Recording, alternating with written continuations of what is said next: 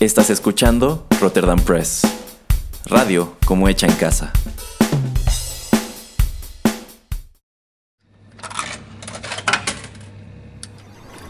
Los videojuegos han deleitado tus sentidos en la pantalla y ahora lo harán en la radio a través de su música.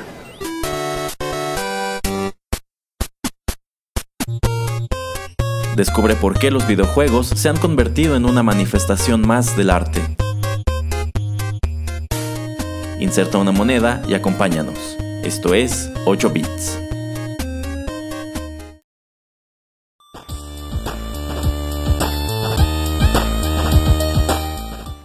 Hola amigos, ¿qué tal? Los saluda Erasmo en los micrófonos de Rotterdam Press y tengo el gusto de darles la bienvenida a la emisión número 23 de 8 bits, un acercamiento a los videojuegos a través de la música.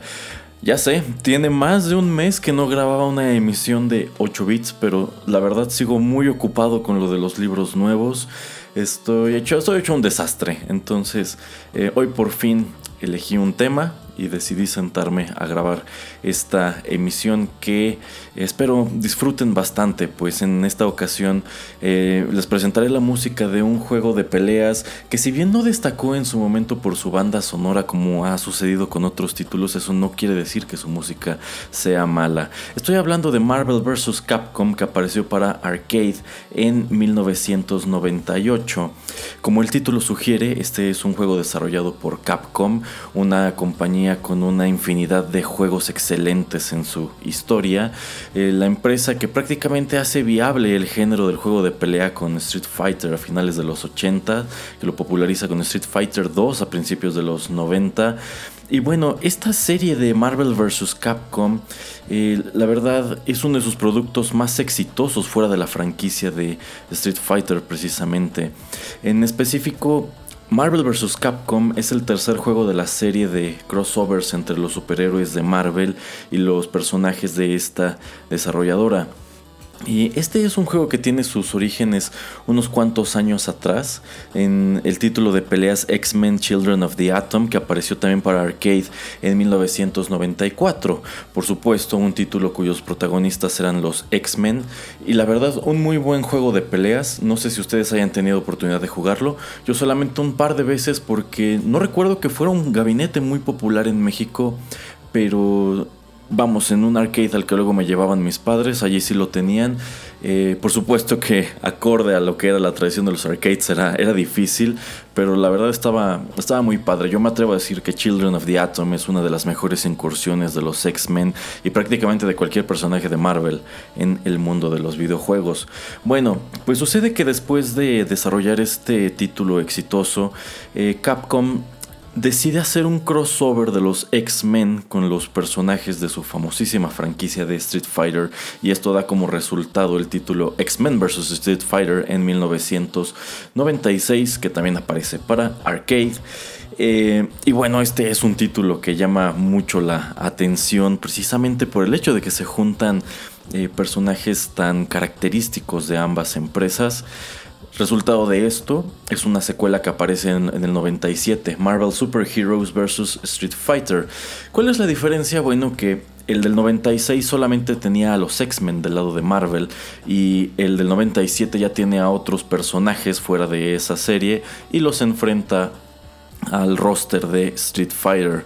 Eh, un juego muy bueno, a decir de muchos, y me cuento entre ellos, creo que es de los mejores de toda la serie. era un título divertidísimo, con personajes súper variados, e, era, era muy bueno. Tanto así que cuando aparece en 1998 Marvel vs. Capcom, pues a algunos incluso nos queda la espinita de que el anterior estaba un poquito mejor. La diferencia principal entre el del 97 y el del 98 es que aquí ya no estamos limitados a los personajes de Street Fighter, sino que tenemos a nuestra disposición a un buen número de personajes de eh, de este desarrollador, personajes que han aparecido en los videojuegos de Capcom. Y bueno, de allí en adelante esto se convirtió en una franquicia que tiene un total de 8 entregas. La más reciente de hecho apareció el año pasado en 2017, se titula Marvel vs. Capcom Infinite. Y bueno, este ya es un título mucho más grande que estos de los 90. Eh, toma muchos personajes de Marvel precisamente en versiones que resultan familiares o parecidas a las que aparecen en el MCU Es decir, a las películas de Marvel que hemos estado viendo en los últimos 10 años, lo cual pues es una decisión más que obvia, creo yo. Bueno, ¿Qué personajes teníamos disponibles en este título? Del lado de Marvel estaban Captain America, Gambit, Hulk, Spider-Man, Venom, War Machine y Wolverine. Del lado de Capcom teníamos a Captain Commando, Chun-Li, Jin Saotome, Mega Man, Morrigan, Ryu, Strider Hero y Zangief. Y es aquí donde los gamers más jóvenes pensarán qué poquitos personajes tenía este juego. Y la verdad es que sí, pero vamos, estamos hablando de un videojuego de los 90. Este aparece en tiempos de pues el Nintendo 64, el PlayStation.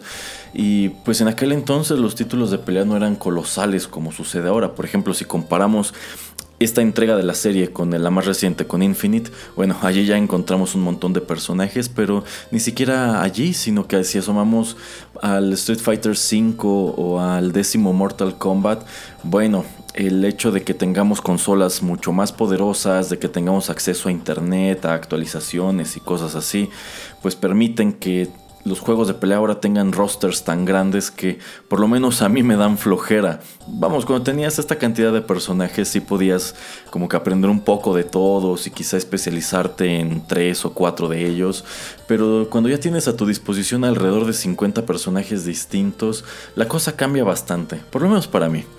Bueno, eh, ¿en qué consistirá la, dinámica de este eh, programa? Eh, elegí ocho temas de estos personajes y voy a ir presentándoselos uno a uno. Uno de Marvel, uno de Capcom. Y en vista de que precisamente Marvel anda de manteles largos por el estreno de Infinity War, vamos a empezar con un personaje de esta casa de cómics.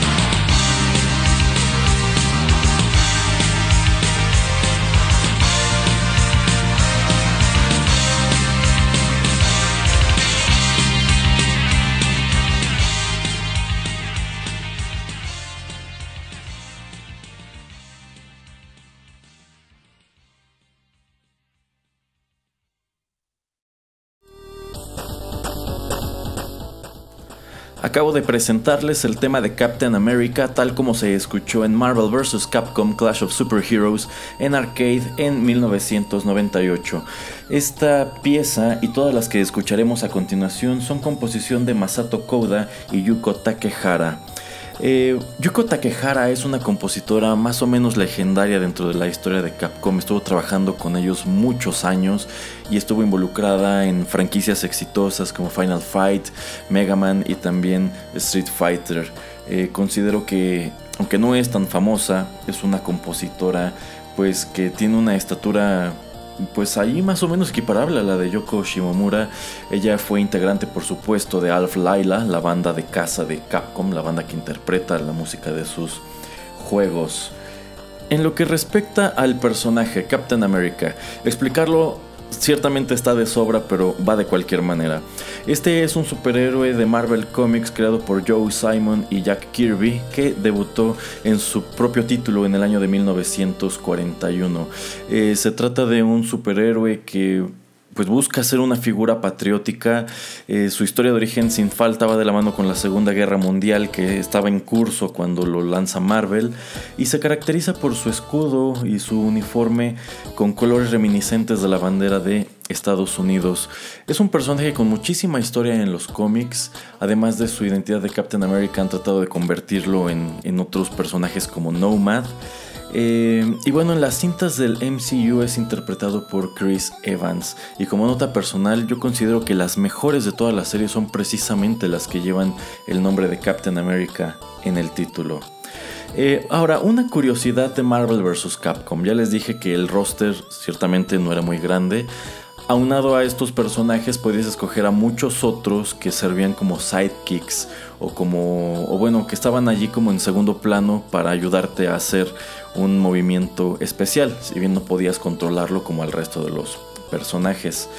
Eh, sin embargo, algo pues medio atractivo y a la vez curioso de este título es que algunos de los personajes que ya venían de cajón podían convertirse en versiones alternas. Esto para crear la ilusión de que en realidad había personajes ocultos, por así decirlo. Pero bueno, esto no, no era cierto. Eh, ejemplo. Eh, ¿Qué es un palette swap? Un palette swap es cuando agarras a un personaje y cambia su paleta de color precisamente para esto, para hacerlo ver distinto. Entonces, uno de los personajes que tenías a la disposición era Venom, y ya sabemos, el color tradicional del eh, traje del simbiote de Venom es negro o de alguna tonalidad oscura. En este juego, de hecho, lo presentaban como de un azul eh, casi tirándole a morado. Sin embargo, mediante... La verdad no recuerdo si era un código o cómo funcionaba, pero podías hacer un palette swap para que Venom fuera de color eh, como entre rojo y naranja. Es decir, para que se pareciera a Carnage. No cambiaba el nombre, cambiaban quizá algunos movimientos, podía ser quizá más rápido o más débil o un poco más fuerte, pero de este modo podías decir, ah, ok, Carnage también está en el juego. En el caso de Captain America era posible eh, hacer esta misma transformación para que su uniforme en lugar de ser azul fuera gris, como el de otro personaje de sus historietas llamado US Agent. Les soy franco, jamás he entendido del todo cómo, cómo, funciona la diferencia entre Captain America y US Agent. Creo que sí son dos personajes distintos, pero bueno, es una de las curiosidades que hacía posible Marvel vs. Capcom. Sale, vamos con más música.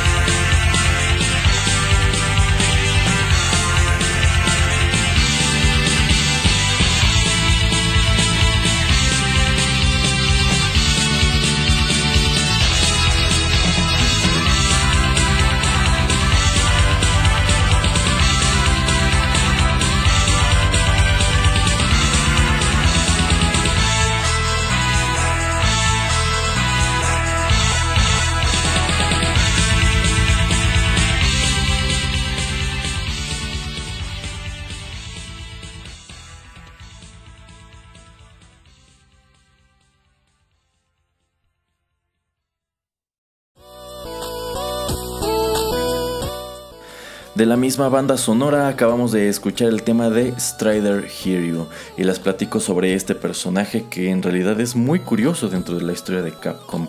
Verán, él no tiene su origen en un videojuego sino en un manga que Capcom coprodujo con una editorial japonesa de cuyo nombre no me acuerdo en el año 1988 y bueno la intención era presentarlo de esta manera al público, crearle una historia, crearle por así decirlo un universo y ya después arrojarlo a los videojuegos. Y esto ocurre un año después, en 1989, cuando se estrena el arcade Strider. Un muy buen juego de plataformas con mucha acción y con música muy padre que también tuvo su puerto para el NES y convirtió a Strider Hero en un personaje muy querido dentro de la historia de Capcom. Pero pese a ser tan querido, ellos no lo tocan en 10 años. Eh, se queda allí como un objeto de culto, como un personaje de leyenda en su arcade del 89. Eh, hasta que en 1999 deciden lanzar la secuela, Strider 2, que tuvo su puerto, me parece que para el primer PlayStation.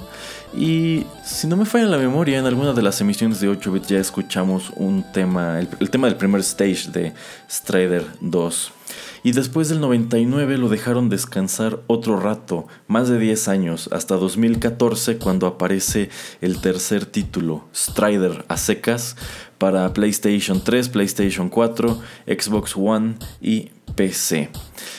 De allí en fuera, más allá de su serie, este, este individuo es famoso por sus apariciones precisamente en la serie Marvel vs. Capcom, en donde es uno de los personajes preferidos. Él debuta precisamente en el juego del 98 y de allí en adelante ha estado presente en todos los demás. Entonces, ¿por qué es curioso? Porque es popular dentro del legendario de Capcom, pese a sus pocas apariciones, ya que solamente tiene tres juegos en solitario. Le toca a Marvel, vamos con el siguiente tema.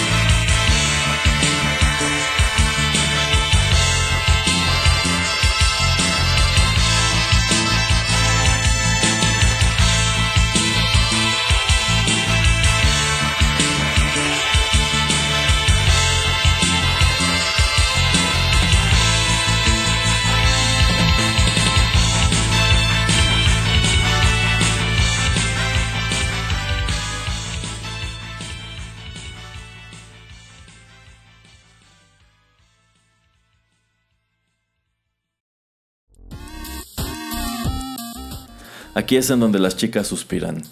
Ese fue el tema de Gambit, un personaje creado por Chris Claremont, el legendario Jim Lee y Mike Collins y que debutó en los cómics de X-Men en 1990. Su verdadero nombre es Remy LeBeau, él es un mutante, su poder es, así lo describe Wikipedia, cargar objetos con energía cinética explosiva. Eh, bueno, en el legendario todos sabemos que él carga consigo un, juego de naipes, un juego, una baraja, y bueno, arroja las cartas y las cartas al hacer contacto con el enemigo o alguna superficie estallan. Además de esto también carga con un quarterstaff o un bastón o báculo o un bo si quieren llamarlo, si a ustedes les gustaban las tortugas ninja. Y Remy era un ladrón antes de unirse a los X-Men, motivo por el cual a menudo es considerado una especie de antihéroe. Es famoso también en esta serie por su ascendencia cajún, por el marcado acento de Nueva Orleans que le escriben en los cómics y que le hemos escuchado en las caricaturas. También por su apariencia, con los ojos, eh, con las iris rojas y todo lo demás negro, eh, con, su, con, esta gabardina que la verdad siempre me ha parecido el trato más padre de este individuo. Eh, y por supuesto también por su eterno lío romántico con Rogue, otro de los personajes centrales de los X-Men. Y bueno, él, él, destaca por ser muy popular dentro de la franquicia de X-Men. Él tiene sus propias series de cómics. Ha aparecido en prácticamente todas las series animadas y también prácticamente en todos los videojuegos que eh, pues han detonado estos personajes. Y algo curioso es que al mismo tiempo, pese a esta popularidad, él ha sufrido mucho para ser trasladado al cine. La primera vez nada más se lo, se lo mencionó en X-Men 2 de Brian Singer. Y, la, y el primer intento por ya de plano meterlo a la, a la continuidad fue en la infructífera X-Men Origins Wolverine de 2009, en donde lo interpretó Taylor Kitsch. Y no prosperó, del mismo modo que no prosperó la carrera de este actor canadiense. Y desde el año 2014 está en desarrollo una película de Gambit que estaría situada también dentro del universo cinematográfico de X-Men, en donde ya no regresa Taylor Kitsch, sino que es eh, Channing Tatum quien le daría vida y bueno, este es un proyecto que ha estado en Development Hell ya unos cuantos años. Supuestamente debe estrenarse en 2019, pero lo cierto es que pues no existen fotografías ni de la producción, ni fechas de cuándo empiezan a grabar, nada así por el estilo. Así que por lo menos en el cine el destino de Gambit es incierto. Y bueno, en la serie de Marvel vs. Capcom también es un personaje muy querido, aparece prácticamente en todas las entregas desde Children of the Atom. Ok, es el turno de Capcom.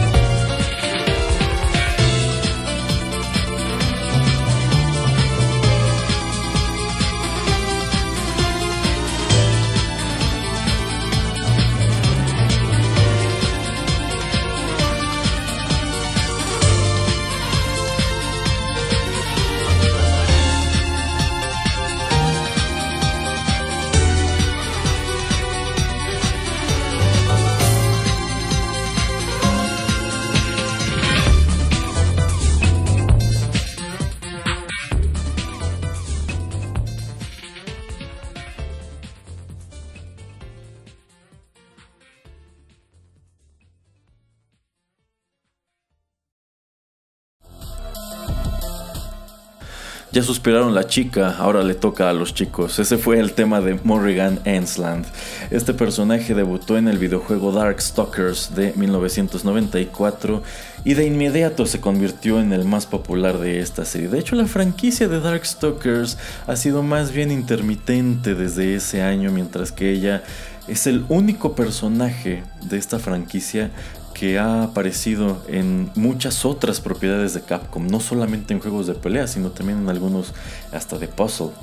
Y esto es irónico porque cuando estrenan Darkstalkers se suponía que el personaje principal, por así decirlo, el Ryu de la serie fuera Dimitri, pero a los fans no les gustó Dimitri, les gustó Morrigan por dos poderosas razones. bueno, eh, Morrigan es un sucubo y les voy a explicar qué es un sucubo. Un sucubo es un demonio folclórico con orígenes en las religiones orientales, pero en especial en el judaísmo y en la tradición de la cábala. Se trata de una criatura sobrenatural que aparece en los sueños de los hombres y los seduce eh, pues con diferentes fines. A menudo se lo compara con un vampiro, eh, pues el contacto repetido con una de estas criaturas se dice que drena a los hombres hasta causarles eh, la muerte, pero también puede tener unos puede tener fines un poco más siniestros para su simiente. Eh, el súcubo en realidad sería una explicación mitológica de los sueños húmedos o de la proclividad hacia la masturbación que experimentamos durante la adolescencia y la no tan adolescencia. Eh, y bueno, personajes como Morrigan ah, en tiempos contemporáneos, en tiempos recientes, han contribuido a que se represente a los súcubos como mujeres muy atractivas cuando en realidad tenían un aspecto monstruoso en la mitología. Y chicas, si ustedes creen que están a salvo eh, cuando duermen, pues no, lamento decirles que eh, los súcubos tienen una contraparte masculina llamada incubo que funciona de la misma manera. Morrigan es uno de los personajes más famosos de Capcom y por su aspecto a menudo figura en las listas de los personajes femeninos más sexy de los videojuegos. Eh, de hecho, en títulos como Marvel vs. Capcom, su estilo de pelea es a la vez mucho eye candy, eh, pero también es muy sencillo de aprender y también es muy efectivo. Aunque no lo crean, en estos juegos uno elige a Morrigan por ser un personaje balanceado más allá de cómo se ve. Eh, bueno, ella aparece en prácticamente todos los títulos que siguieron de la serie. En realidad es Marvel vs. Capcom del 98 donde debuta. Y del mismo modo que se puede convertir a Captain America en US Agent, a Venom en Carnage a War Machine en Iron Man, eh, bueno, se puede desbloquear un palette swap para Morrigan para que su aspecto y también algunos movimientos sean reminiscentes de Lilith, su hermana al interior de la serie de Darkstalkers y por cierto, un personaje que también tiene sus orígenes en la Cábala. Ok, vamos con Marvel.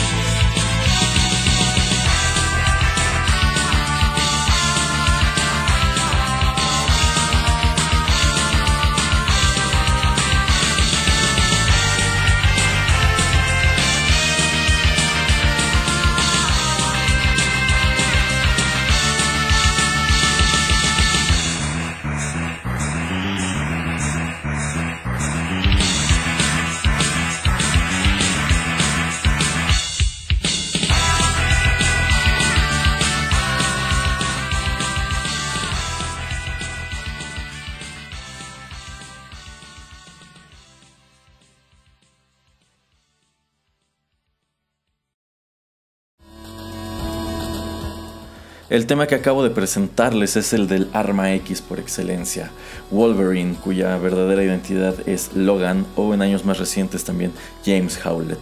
Este personaje fue creado por Roy Thomas, Len Wein y John Romita Sr. en 1974 y es un eh, personaje a cuyo desarrollo también ha contribuido eh, Frank Miller. Es quizá el más popular de todos los X-Men y es muy fácil identificarlo por sus garras retráctiles, su máscara, su factor de regeneración y su esqueleto de adamantium, el otro metal más fuerte dentro del universo de Marvel, aparte del vibranium. Eh, también es conocida su enemistad con villanos emblemáticos como Sabertooth y como Omega Red, que es algo así como la contraparte soviética del programa eh, Weapon X.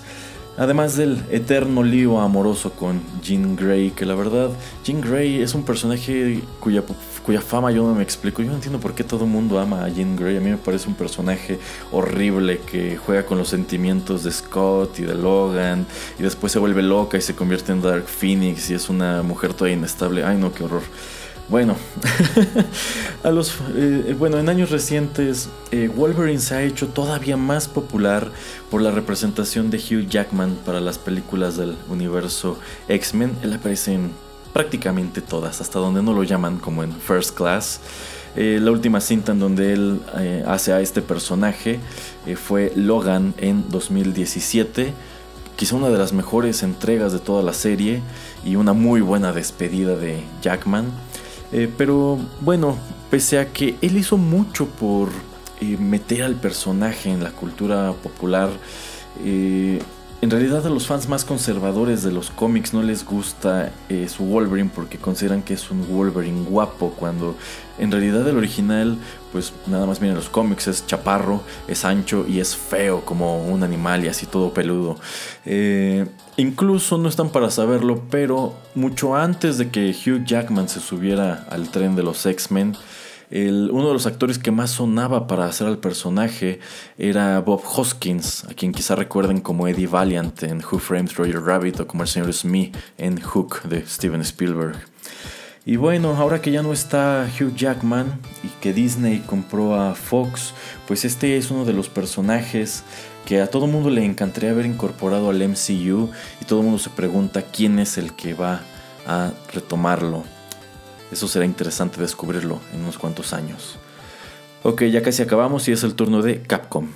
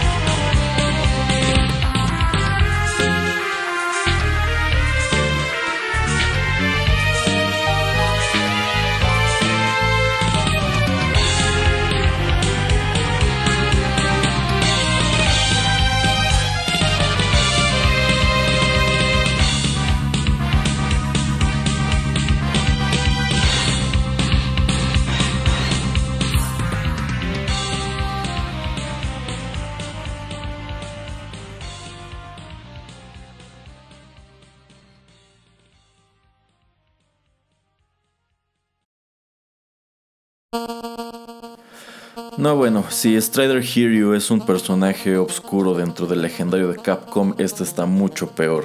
Ese fue el tema de Jin Saotome. ¿Quién carajos es Jin Saotome? Muchos de nosotros en realidad lo vimos por primera vez en Marvel vs. Capcom. Eh, bueno, él es el personaje principal del juego Cyberbots Full Metal Madness.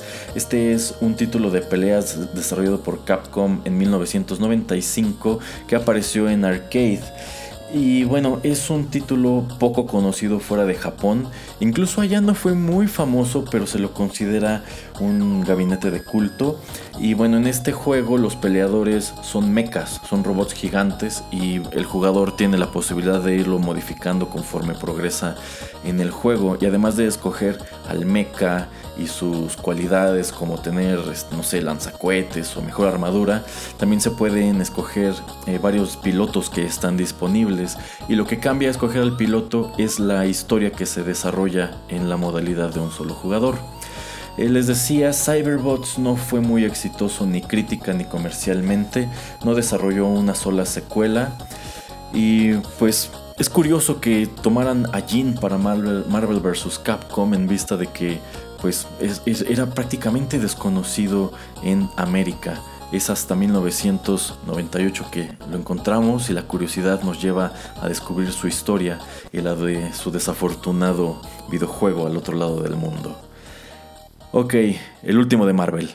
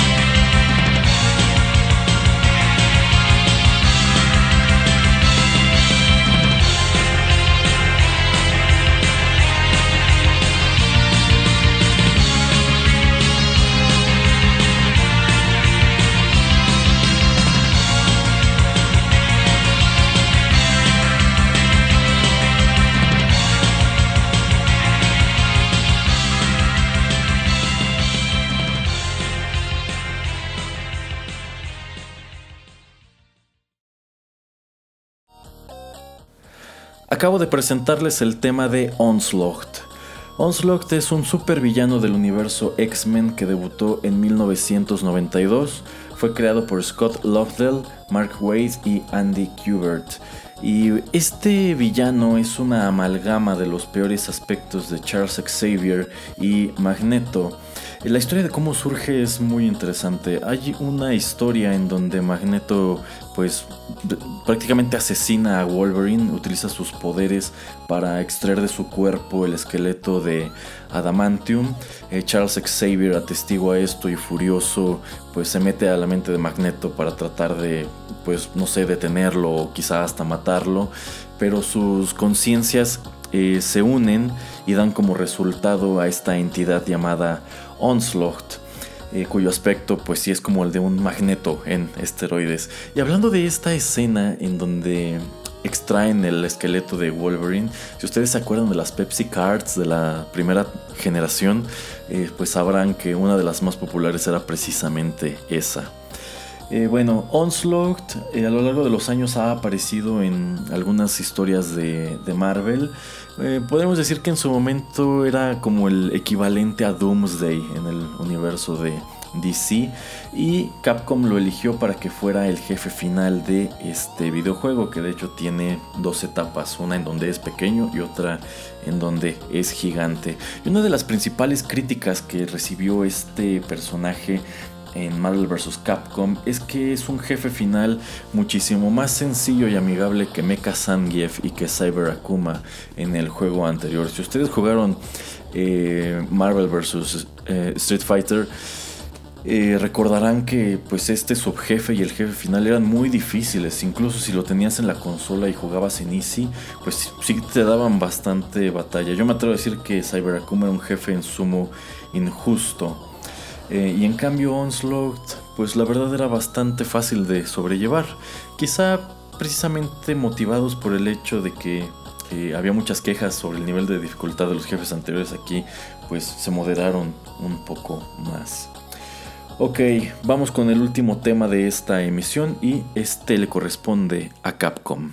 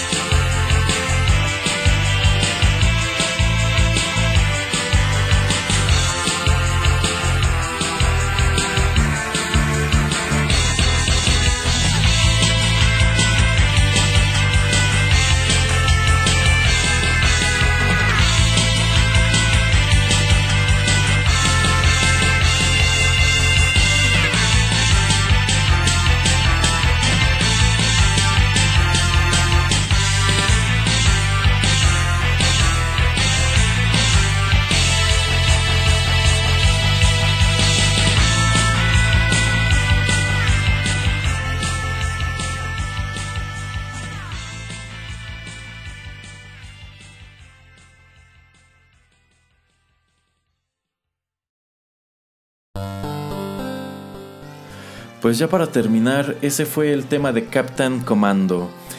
Él es el personaje principal del arcade homónimo lanzado por Capcom en 1991.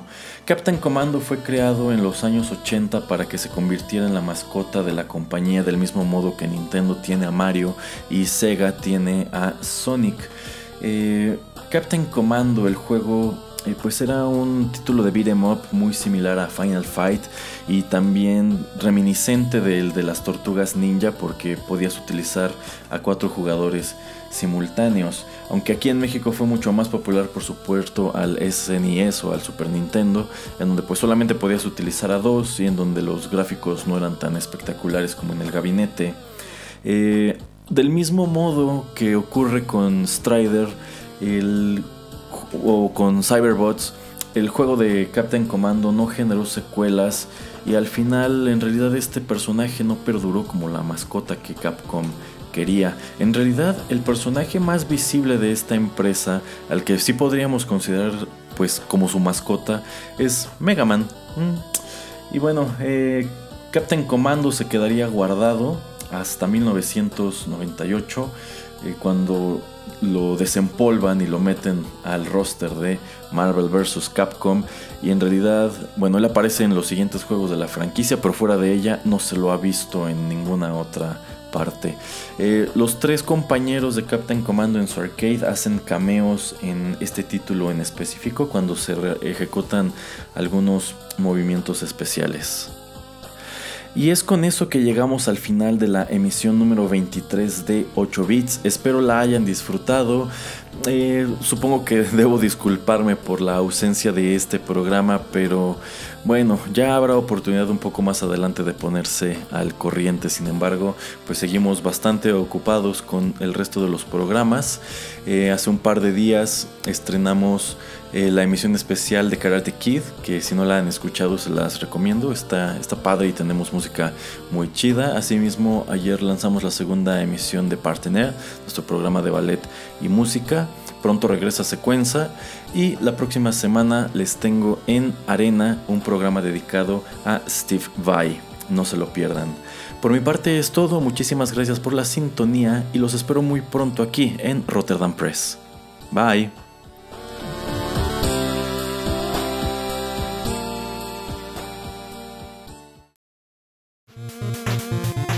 El tiempo se ha agotado, pero te esperamos la próxima semana en una emisión más de 8 Bits, un programa de Rotterdam Press. Hasta la próxima.